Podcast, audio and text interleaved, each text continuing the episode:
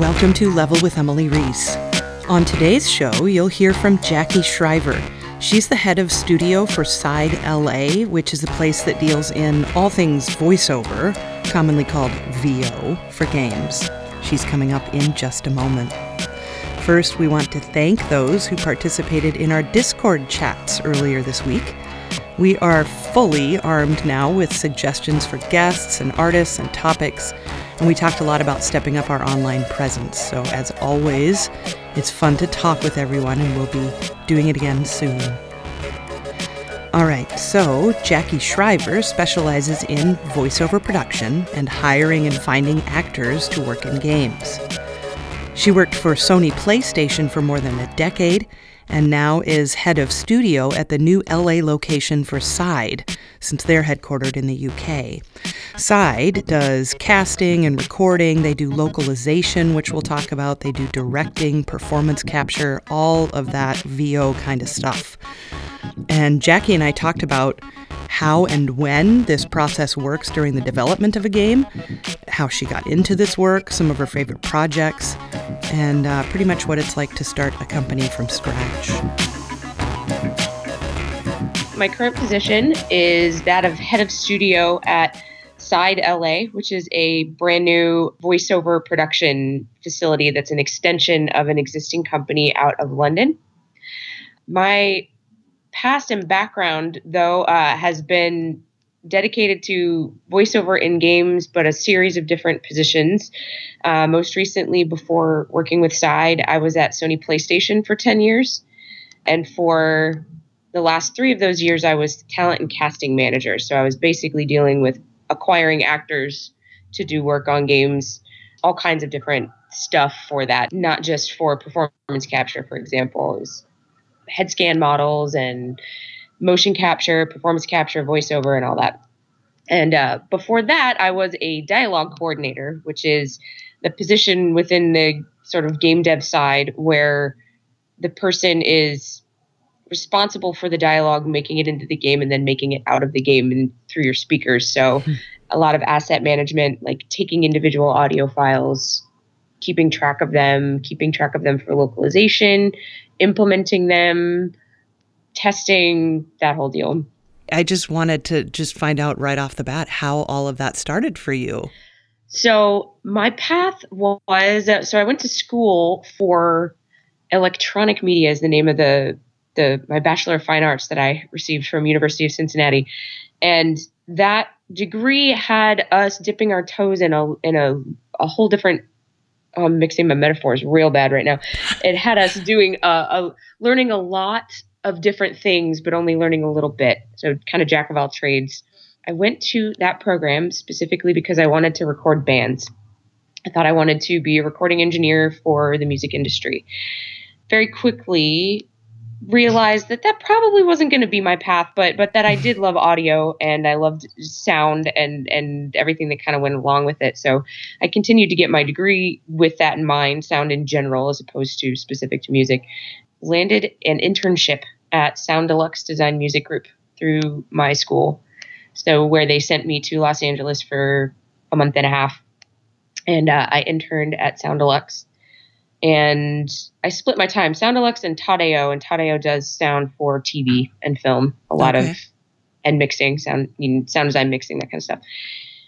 And over the course of those six weeks, I worked on a number of video game projects at Soundelux, and I didn't even know that you could have a job making video games. Like that didn't it hadn't reached my brain yet. I knew, you know, I knew mm-hmm. sound sound design, I knew sound for picture. I knew all of these things, but I'd being thrust right into a bunch of voiceover sessions for video game projects was like I, I instantly fell in love. very very quickly went. This is awesome. It's the best side of acting, the best side of you know recording. It's creative. It's a fun environment. There are people collaborating on making something from absolutely nothing. And uh, after the internship ended, I went back to school and finished my degree. And, and before I was even done, I got a phone call and said, if you can make it out here by January 1st, we have a job for you. And I said, okay. And that was it. So talk to me about some of the projects you, you've worked on then. The first big project that I worked on at Soundelux, so this was 14 years ago, was Resident Evil, the one where the president's daughter is kidnapped. But that was those were the first voiceover sessions that I was in as an intern. Uh, once I got hired on, the first big project I worked on was God of War, and the first one. Yep, 2005. Nice. Yep. Uh, well, it came out in 2005, so that was I was working on it in 2004. Yeah. And I will say the hallmark of my career is that to date I have worked on every single God of War game. Huh. Nice. Uh, from various positions. My first first one at Soundelux. The second one I was working for Sony at that point, and then uh, when I left Sony to work for Side, we had already cast several of the the main characters for the upcoming God of War title that is that is still not released. So yeah, that's my favorite franchise by far. Really? Mm-hmm. Do you play?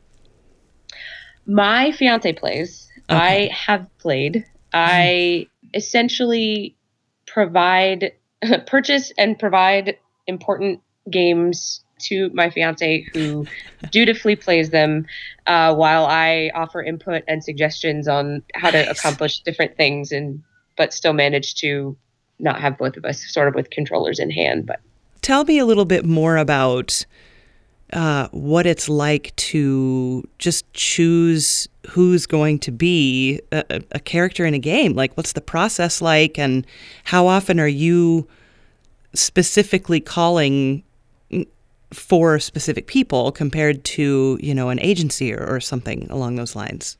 The process is different for every game because every game developer has a different level of comfort with the process or a different level of knowing exactly what it is that they want to do. Sure. If we're casting for voiceover only, so no performance capture, no facial capture, no likeness included, it's just the voice. Mm-hmm. The process is fairly straightforward where we get a casting brief from the developer or we help them determine what's important to put on a casting brief and it has things like gender, vocal quality, age, accent, you know the base the parameters the basic parameters okay. and then we continue to refine that with uh, personality traits or more vocal traits uh, in terms of if it's important exactly how the voice sounds then we'll dig deep in that. If it's more important for the performance to shine through but and you know for story reasons we need to avoid this type of accent we'll refine in that way. Once everybody has a nice comfortable agreement of what it is that we're looking for then then myself and and my staff will occasionally for for a situation it, it also depends on the budget right? So we're sure. confined by the amount of of money we have to get the game done. So we'll take a look at that and figure out how much we can afford per basically per line. I mean we don't really think about it in those terms but you have to get down to to that. How much will this cost to record? And we'll figure out what we can what we can offer by an hourly rate or by a session fee. And we will approach agencies who represent people appropriate for that project and there are in Los Angeles there are dozens of talent agencies and of all different shapes and sizes and a lot of the voice actors that you hear in, the major big budget video games like you know, The Last of Us or Call of Duty, those are actors who are represented by major talent in Los Angeles. So, and they're all a series of um, of acronyms: SBB, CESD, uh, ATA, AVO. Those are acronyms for people's names. It's like law firms. sure. and uh, so we'll contact the, the agencies that have the kind of people that we're looking for, and we will provide them with the brief, and we'll say, "Can you let us know who's interested in this job?" And that will provide us with a huge list. We'll, yeah. we'll get a list of actors or we'll get a bunch of demo reels that we'll listen to and see how to match things up. If we have a little bit more money to spend, we will probably be able to reach out to some very specific people whose work we know. Mm-hmm. And that would be, mm-hmm. you know, names that you might know, like Troy Baker or yeah. Nolan North or Laura Bailey or Cissy Jones or any yeah. of those people who have you know a resume that is that stands for itself in the industry then with a little bit more money we can go directly to them and say would they be interested in this job we know that they would be great for it hmm. we don't get to do that quite as often as we'd like a lot of times it's a lot easier for a game developer to hear their material and actually have an audition by a number of people to figure out, you know, to be able to, to make that selection. Uh, and that's usually how it goes is that somewhere in between, hey, who's interested and I want you, we will find a place of can you have these specific people provide us with an audition or come in to our studio to audition for this role with a sample script? At what point does this happen in the process? And I would imagine that that, that also you might say that each project is different, but at what point are you coming in and doing your work in the mm-hmm. development of the game? So it does vary, but there are definitely some some benchmarks, some like signposts along the way of, of when you're ready and when it's too late, because there's just, there's a sweet spot for this stuff. Okay. So in the grand timeline of game development, voiceover needs to fit very specifically into these things where your script needs to be final enough that you're not going to have to re-record everything if you start recording right now, and you need enough time once you're done recording VO to localize everything. So oh, on a timeline, oh, go ahead. Well, just for those who don't know what localization is, will you explain what that means? Localization is the process of turning what a product that is domestic to somewhere, let's say the United States, into a product that can be consumed by a customer in another territory or country. So sometimes it's completely full localization, meaning all of the text, all of the signs on the buildings, all of the voiceover is all translated and re recorded. Multiple times, right? Like for multiple languages and territories, right? Absolutely. Yeah. And it depends on the territory. So you may have one game, let's call it, you know, video game one, may be localized fully for French, German, Italian, and Japanese but will be localized text only for Chinese, Korean, and Polish. Okay. There's it'll be split out, and that that entirely depends on on projected sales and all kinds of other business crap. Sure. But the the, the process, as you say, that that process is potentially happening in in 20 different places at once. And if you change one line, that then means you have to change it in all of the languages. You have to change all the subtitles you have to go through all the testing again of that level and all that good stuff. So so there's there's a, a hard and fast end point. Now it's never as hard and fast again as we'd like it to be. Localization would be a lot easier if you were finished with the game and then you localized it. But worldwide releases are a thing and we've been doing it for a decade now. So it is what it is. Like you you have to be able to output a product basically worldwide on the same day that has been localized, which means you do need to at some point stop recording voiceover. Right. But again, for bu- budgetary reasons, you don't want to start so early that you'll end up recording twice as much material because the right. level wasn't done. The character had to be cut, and we have to then rewrite the script around that no longer being there and all that good stuff. Sure. Voiceover can come through as part of a day one patch. We want to put out products that are completed. But like everything, you know, if it's a game that's coming out that can be updated in essentially in real time or very quickly, then we can make those changes. You know, once upon a time when we first when when I was first with PlayStation, you were worried about getting all, you know, French, Italian, Sp- Spanish and and German onto a disc. Hmm. Our deadline was a lot firmer whereas God of War Ascension, for example, I think we did have some dialogue fixes and some look fixes on our day one patch when that came out. What did so, you love so much about working on that series? You had mentioned earlier that it was your favorite. My attraction to the God of War franchise was the Greek mythology angle, which I know, you know, a lot of teenagers get really into mythology as they're going through and, and studying them in high school and things like that. But I loved the mythology. I loved the sort of over the top nature of the product. Uh, and I loved the way the characters were written. The writer, Marianne Krawczyk, is just an outstanding person who always came up with these really quirky, amazing characters. Like the way we played uh, Hera in God of War 3 as the sort of like bitter, drunken stepmother, you know, just, but, but really the, the writing was always made what would otherwise be an over the top, ridiculous, laughable joke turned into a really fun satire or just a really fun reimagining of some of the stories you already know. Sure, sure. So, talk to me also then about Side and what exactly you you do for that company, and and uh, what the com- how the company fits into the the industry. Sure. Side is a company that was started in the UK in central London in uh, the late 90s. It started out as a audio post production facility that was a little bit more broad, and uh, over the years, based on the clientele that were coming to them and you know a keen eye to the future they refined their business offerings and their services to basically specific to you know award-winning character performances for video games. We are a dialogue specialist and specialist for video games.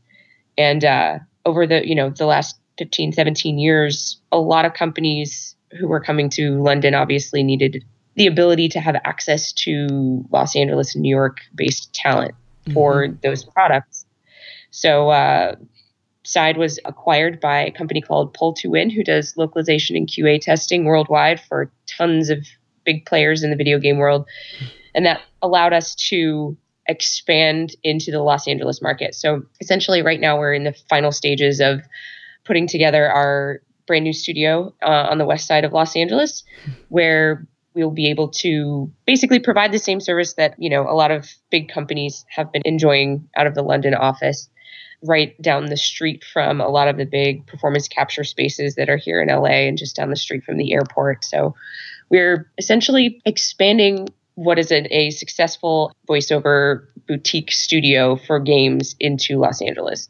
And uh, I'm leading the charge for our staff and we're going to get started on on some projects in just a few weeks here what made you want to make a switch from what you were doing at Sony? I was with Sony PlayStation for just slightly over 10 years, and it was an incredible place to work. I made countless amazing, you know, colleagues along the hmm. way, dozens of video game titles that I got to work on, experiences that, you know, you just can't find anywhere else than working for one of the big players. But the truth is, I worked with Side as a client when I was at PlayStation, and I found what they were doing to be basically the best parts of the jobs that I had at, at PlayStation. So, being at the studio, being part of the studio process instead of just being behind a desk, and also being able to work on on even more products that span a greater cross section of video games. So instead of only working on PlayStation products, at this opportunity, I can work with everybody I'm honestly excited about the ability to provide high quality voiceover to a complete run of the available ways that you can make video games. It's a very long winded way of saying I'm really excited to work with really small developers to get really high quality VO, you know, affordable. But we're going to we're going to find you some great people all the way up through you know the, the massive games that have the big budgets. So it was it was a mixture of I need to spread my wings a little bit, mixed with I absolutely love everything that Side was doing already. And they told me they wanted to be in the market. And I was like, well, I, I think I want to be part of what you're putting together here because it's hmm. it's going to be great. It's going to be cool. I want to be I want to be over there. Nice. One of the things that kind of struck me and and I'd like to just, you know, hear you talk more about is exposing you know or or just helping the smaller budget games, the indie games, to to have really good quality VO. And uh, so, tell me a little bit about about that. Absolutely. So, for the most part, I think there, there's a barrier of entry a lot of times with smaller game companies who want VO because VO costs money. It costs a decent amount of money based on the amount of money they're spending on their product hmm. and the amount of money that a lot of voice actors who work a lot in Los Angeles make is out of their reach, especially if they're not in the LA hmm. market and they don't understand why things cost the way they do in LA because it's very expensive here. So when you've got a smaller game company, I think I'm assuming it would be fairly intimidating to even reach out to a voice production facility because you're already sort of you know, it's going to cost too much. You know what I mean? So yeah. I really like the idea of being able to say, look, just come talk to us and we'll figure out what we can provide you with, or maybe we can help you figure out how to reconfigure what your expectations are so that we can find something to fit what, what you're doing. Because I don't want, as a business person who deals in actors wonder how people would react to me saying that, but my you know my job is to hook actors up with with projects, and you don't want to yeah. sort of insult the actors who have paid their dues and have made it to the point where they're commanding a, a certain salary. You don't you know you don't want to go knocking on their door every day and saying, "Will you please do this little indie thing for next to nothing?" But there are opportunities and ways for us to find actors who would like the opportunity to put that kind of thing on their resume. I really like the idea of saying, come talk to us, tell us what your budget is or what you think your budget could be, and let's all figure out a way for you to get some really high quality work. Now, if that means you have fewer actors so that you can afford to pay a couple of actors, you know, a, a decent wage, that's great. Let's see if we can figure out a way to do that. And if you simply don't have any money, we also have access to all of the great acting schools, facilities in this town, and we can help people. We can basically help pair people up. Do give me a sense of of how that payment works. Is it per line, per minute recorded audio? What is what is that like? So for video games, there's two major strata, and that is whether or not the project is a union project, union being SAG-AFTRA at present. Uh, you may be aware that SAG AFTRA has gone on strike against a number of video game companies, which means that union work is not happening on the on projects for those folks. Mm-hmm. As you can imagine, there is a great deal of conversation on both sides of that issue, and a, most of the people that I work with fall on either one side or the other of that issue which is my very fancy way of saying like I don't want to get in too deep about a lot of stuff relating to what's going on. Um, there are a lot of people having a lot of really intelligent conversations about that already, and, and those are available. But to actually answer your question, for union work, an actor is paid on a session basis. A session can last anywhere from one minute to four hours under the now expired interactive media agreement. So you can come in, you can work for an hour, you can work for up to four hours, and you pay the same fee.